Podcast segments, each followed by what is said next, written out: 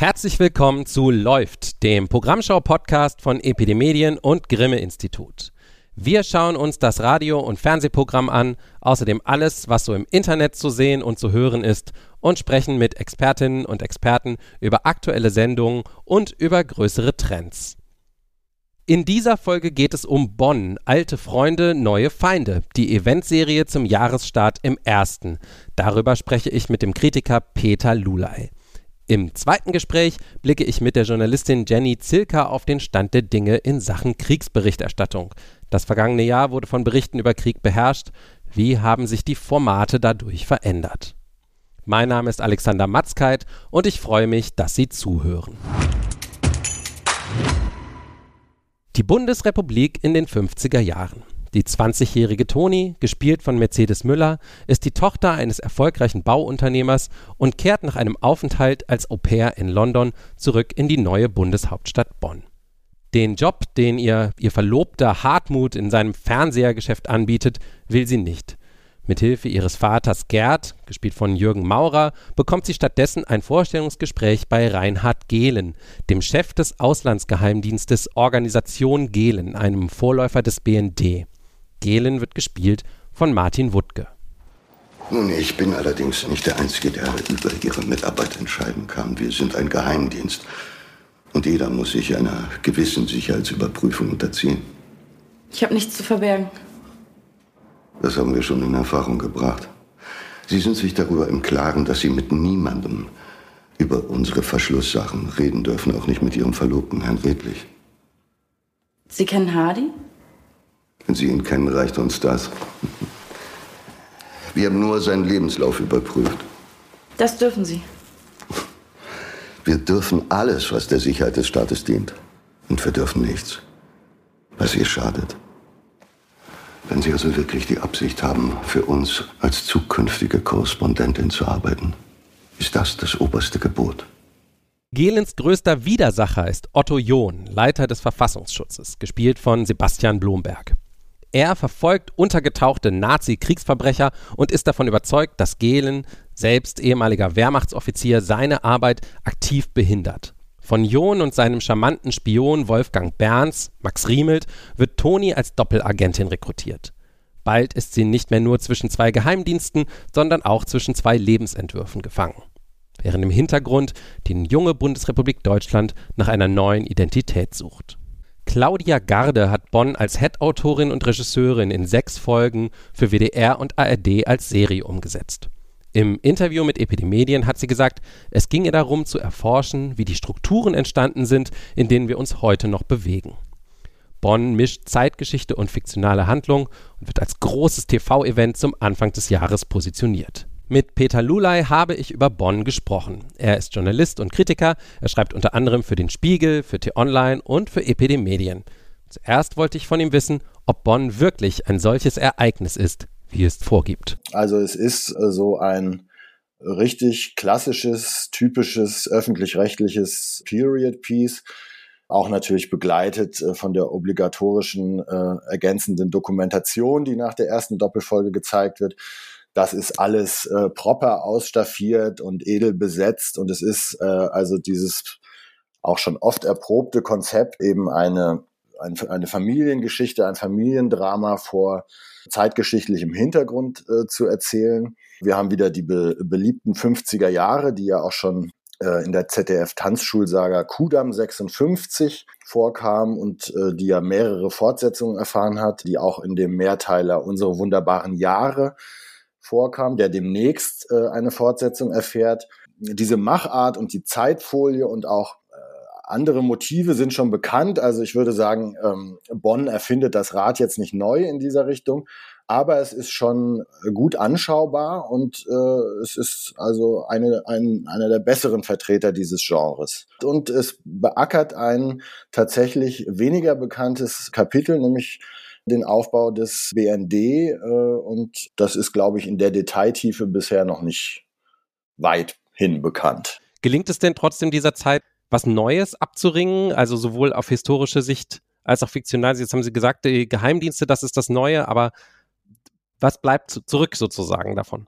Also es bleibt zurück dieses Gebrochene und dieses, ja, dass es eben wirklich noch sehr nah dran ist an der Nazi-Zeit. Also es, es ist zum Beispiel in der Serie, was völlig abwesend ist, ist Humor oder Leichtigkeit oder so, sondern es tragen eigentlich alle äh, noch so ihr Päckchen. Und ähm, das finde ich schon ist bemerkenswert. Das gelingt auch. Also es wird nicht jetzt keine Wirtschaftswundersaga und jetzt wird wieder konsumiert und jetzt wird wieder ne, so, das, das steht nicht im Vordergrund. Es kommt auch nicht, dass, äh, obwohl wir wirklich uns im Jahr 1954 äh, äh, bewegen, kommt nicht das Wunder von Bern vor. Ich glaube, das muss man unbedingt lobenswert erwähnen. Also äh, der Vater guckt zwar einmal ein Fußballspiel, aber es ist nicht mal eins der deutschen Mannschaft. Also das ist äh, von all dem ist das fern, sondern es ist wirklich ähm, ja, man spürt diese Zerrissenheit und dieses, äh, ja, diese Last, die eigentlich noch auf allen liegt.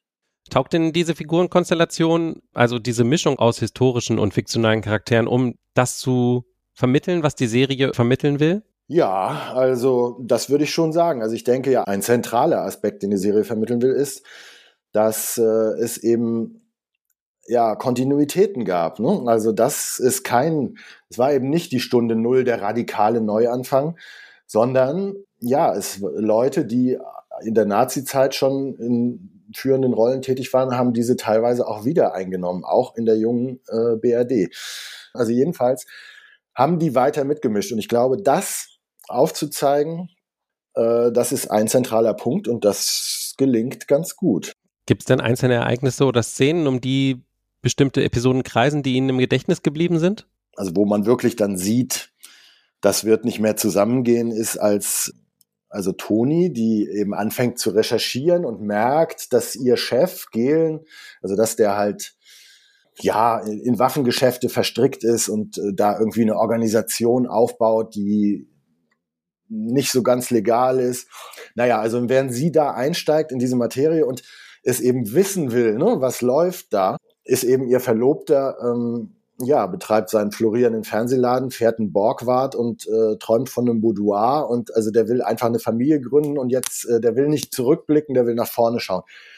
Und die Szene, wo man wirklich, also sie kommt dann von so einem Tag, wo sie wieder allerlei rausgefunden hat und er verbindet ihr die Augen und fährt sie im Borgwart an eine Baustelle und will ihr also das, das Baugrundstück zeigen, was er erwerben will da merkt man, also dann steht er da und will ihr das zeigen und erwartet jetzt irgendwie, dass sie begeistert ist. Sie, sie ist einfach nur fassungslos. Die Serie ist ja mit vielen bekannten Gesichtern besetzt. Blomberg, Wutke, Riemelt, Mercedes Müller auch. Also alles Gesichter, die man kennt. Machen die denn ihre Sache so ganz gut? Ja, ich finde schon. Also da gibt es eigentlich keine Schwachstellen in dem Cast. Der ist schon äh, richtig gut.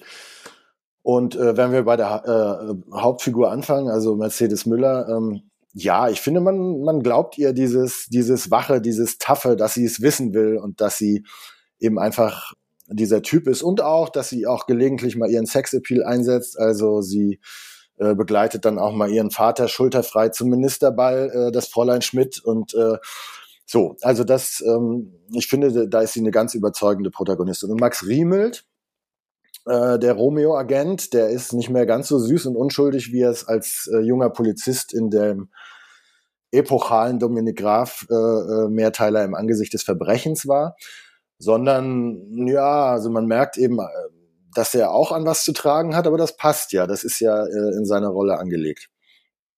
Und äh, ja, Sie haben schon gesagt, also Blomberg und Wuttke sind äh, auch gut als Gegenspieler, überzeugend. Und auch der Vater, Jürgen Maurer, spielt den, äh, der also eben diesen äh, Schatten auf sein, also äh, aus der Nazi-Zeit äh, hat.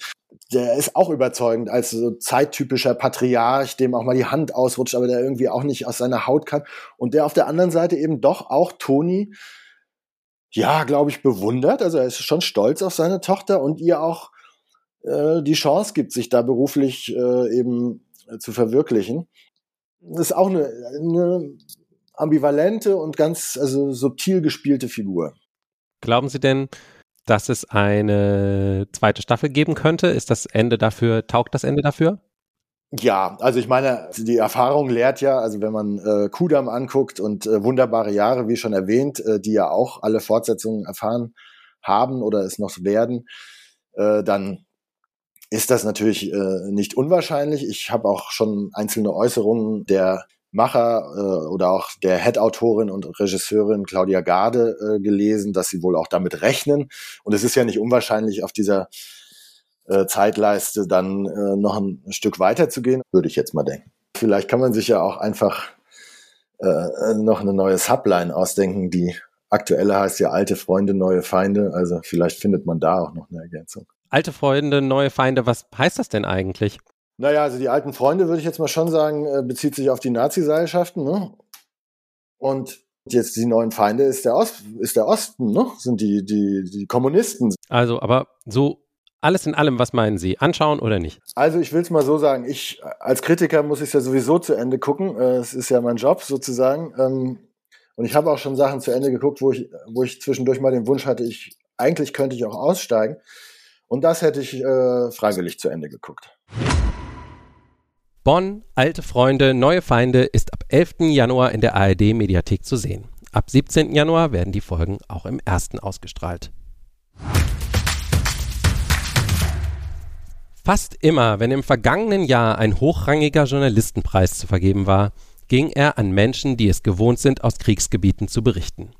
Die ZDF-Reporterin Katrin Eigendorf zum Beispiel erhielt sowohl den Grimme-Preis für besondere journalistische Leistungen, sie erhielt den Robert-Geisendörfer-Preis und, wie schon 2021, den Preis als Journalistin des Jahres vom Medium-Magazin. Dieses Mal gemeinsam mit Bild-Kriegsreporter Paul Ronsheimer. Den Hans-Joachim Friedrichs-Preis, den Eigendorf im Vorjahr erhalten hatte, erhielt 2022 unter anderem Christoph Reuter, der für den Spiegel aus der Ukraine berichtet. Gleichzeitig war die Diskussion um die richtige Berichterstattung aus der so nahen Kriegsregion von Anfang an groß. Waren die Sender schnell genug vor Ort? Wurden genug unterschiedliche Meinungen gehört? Wie viel Solidarität mit der Ukraine, wie viel Druck auf die Bundesregierung, etwa zu Waffenlieferungen, ist gerechtfertigt? Jenny Zilka ist freie Journalistin und Moderatorin. Sie ist unter anderem Sektionsleiterin Perspektive Deutsches Kino bei der Berlinale und langjährige Jurorin beim Grimme-Preis in der Kategorie Information und Kultur. Als Mitglied der Gruppe, die für das Grimme-Institut herausragende journalistische Leistungen auswählt, hat sie sich im vergangenen Jahr viel Kriegsberichterstattung angesehen. In unserem Gespräch habe ich sie zunächst gefragt, wie sie aktuell den Stand der Dinge beurteilt. Also wenn ich diese Berichterstattung sehe, die im, die im vergangenen Jahr passiert ist, dann habe ich das Gefühl, als ob da schon sehr, sehr viel gelernt wurde. Ähm, das war sehr viel schneller vor Ort, das war äh, näher dran, es wurde viel vorsichtiger formuliert, das ist ein ganz wichtiger Punkt. Also wie man was nennt. Ähm, da gab es zwar auch Streit, das weiß ich. Also das, wir wussten ja, dass ganz lange Russland nicht wollte, dass man das den Krieg nennt oder immer noch, dass man, dass man Krieg sagt. Die ReporterInnen waren teilweise sogar auch dazu angehalten worden, allerdings nicht von, von Russland, sondern von ihren Redaktionen. Und das war natürlich auch ein Problem. Aber im Großen und Ganzen wurde viel mehr über die Formulierung von der, der, der, des Berichts oder über das Wording nachgedacht. Das fand ich schon mal ein großes, äh, eine große Verbesserung.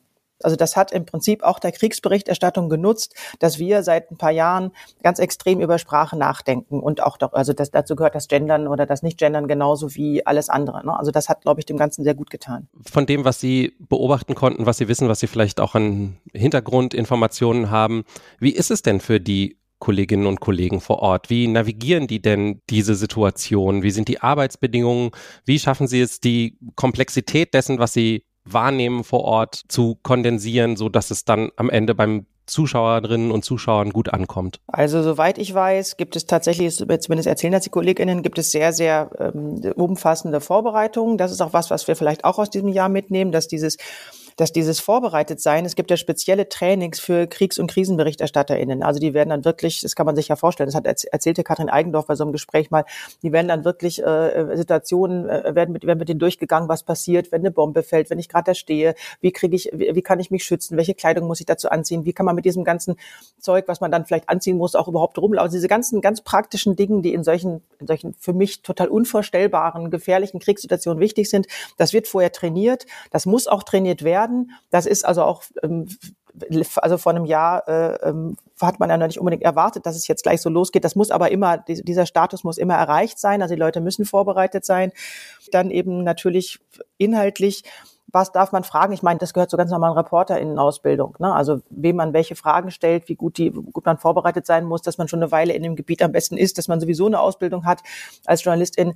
Das gehört natürlich sowieso dazu, egal ob ich jetzt aus einem Krisengebiet äh, Bericht erstatte oder von, äh, von den Wagner-Festspielen. Ne? Also das ist natürlich immer gut, wenn Leute sich auskennen.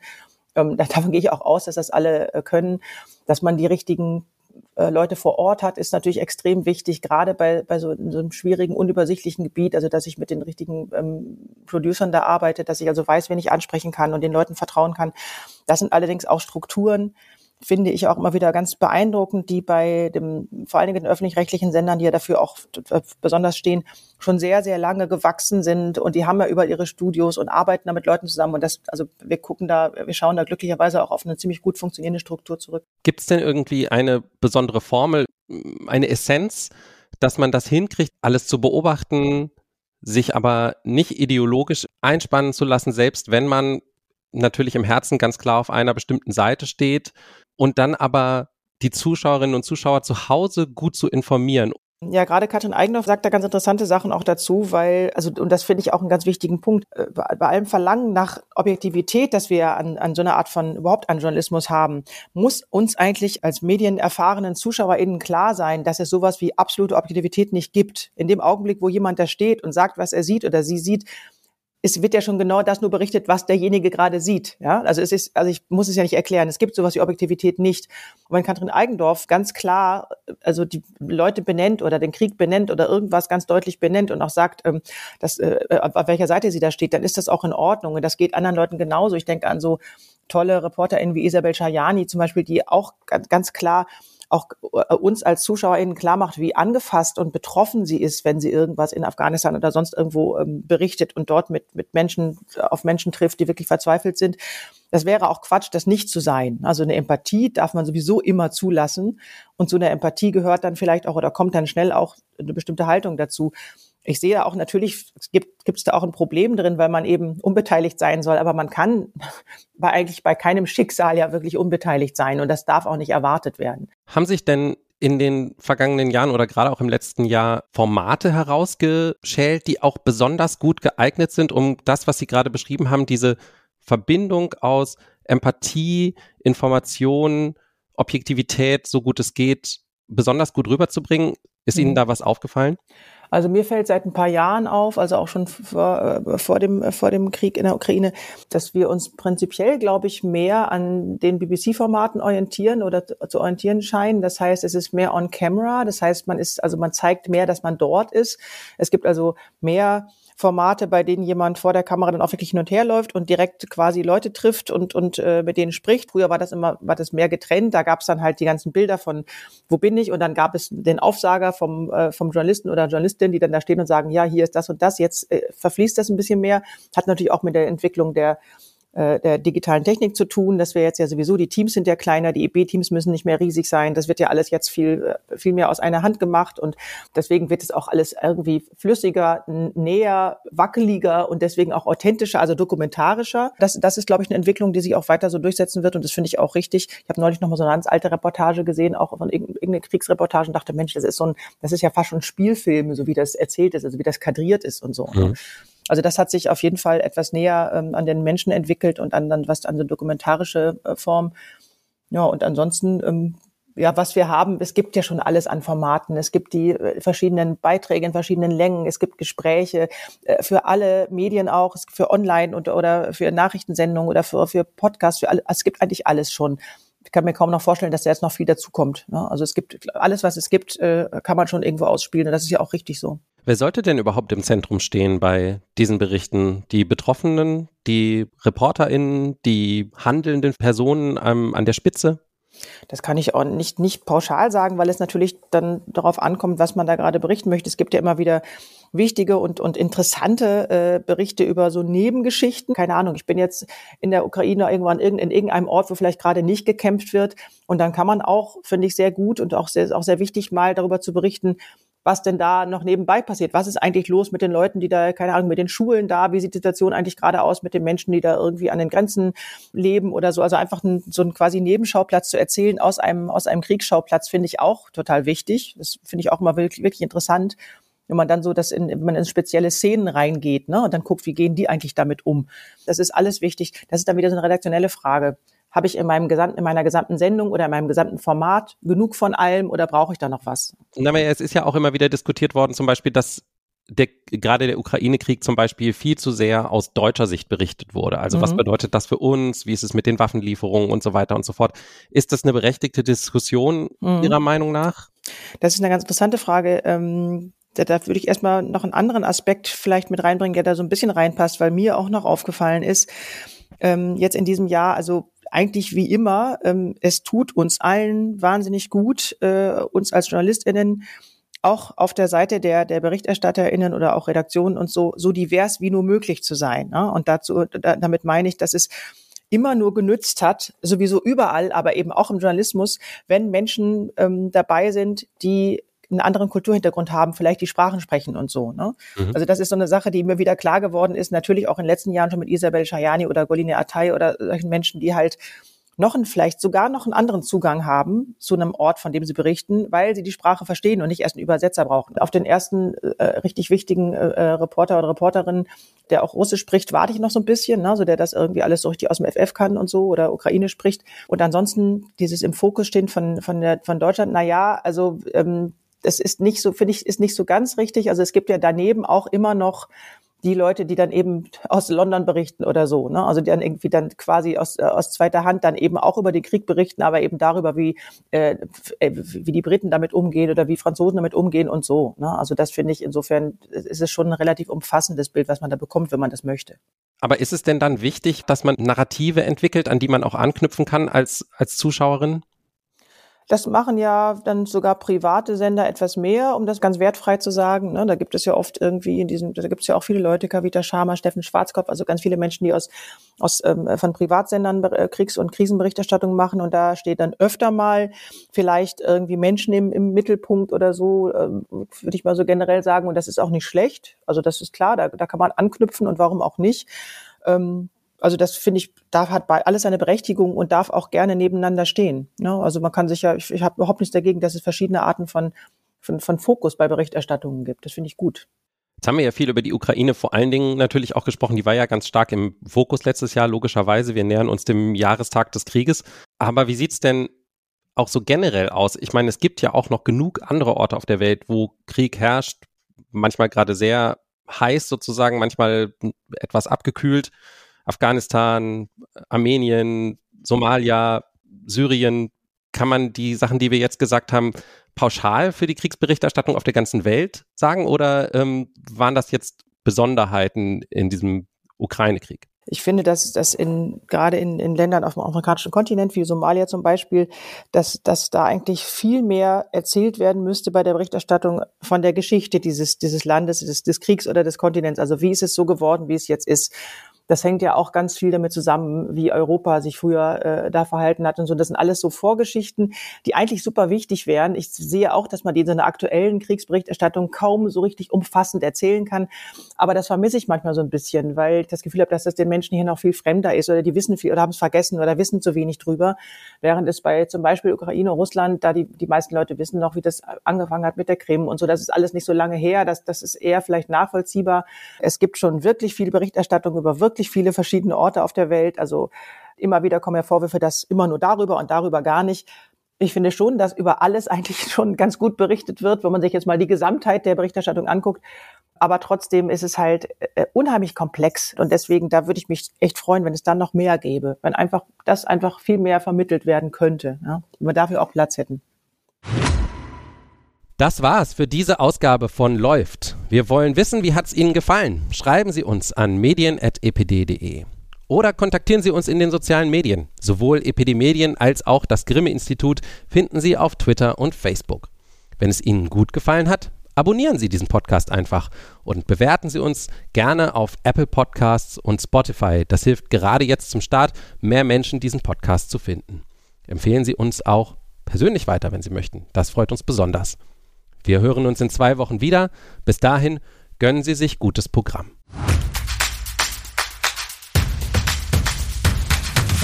Läuft ist eine Produktion von Epidemedien und Grimme Institut im Jahr 2023. Redaktion Lars Gresser, Alexander Matzkeit und Michael Ridder.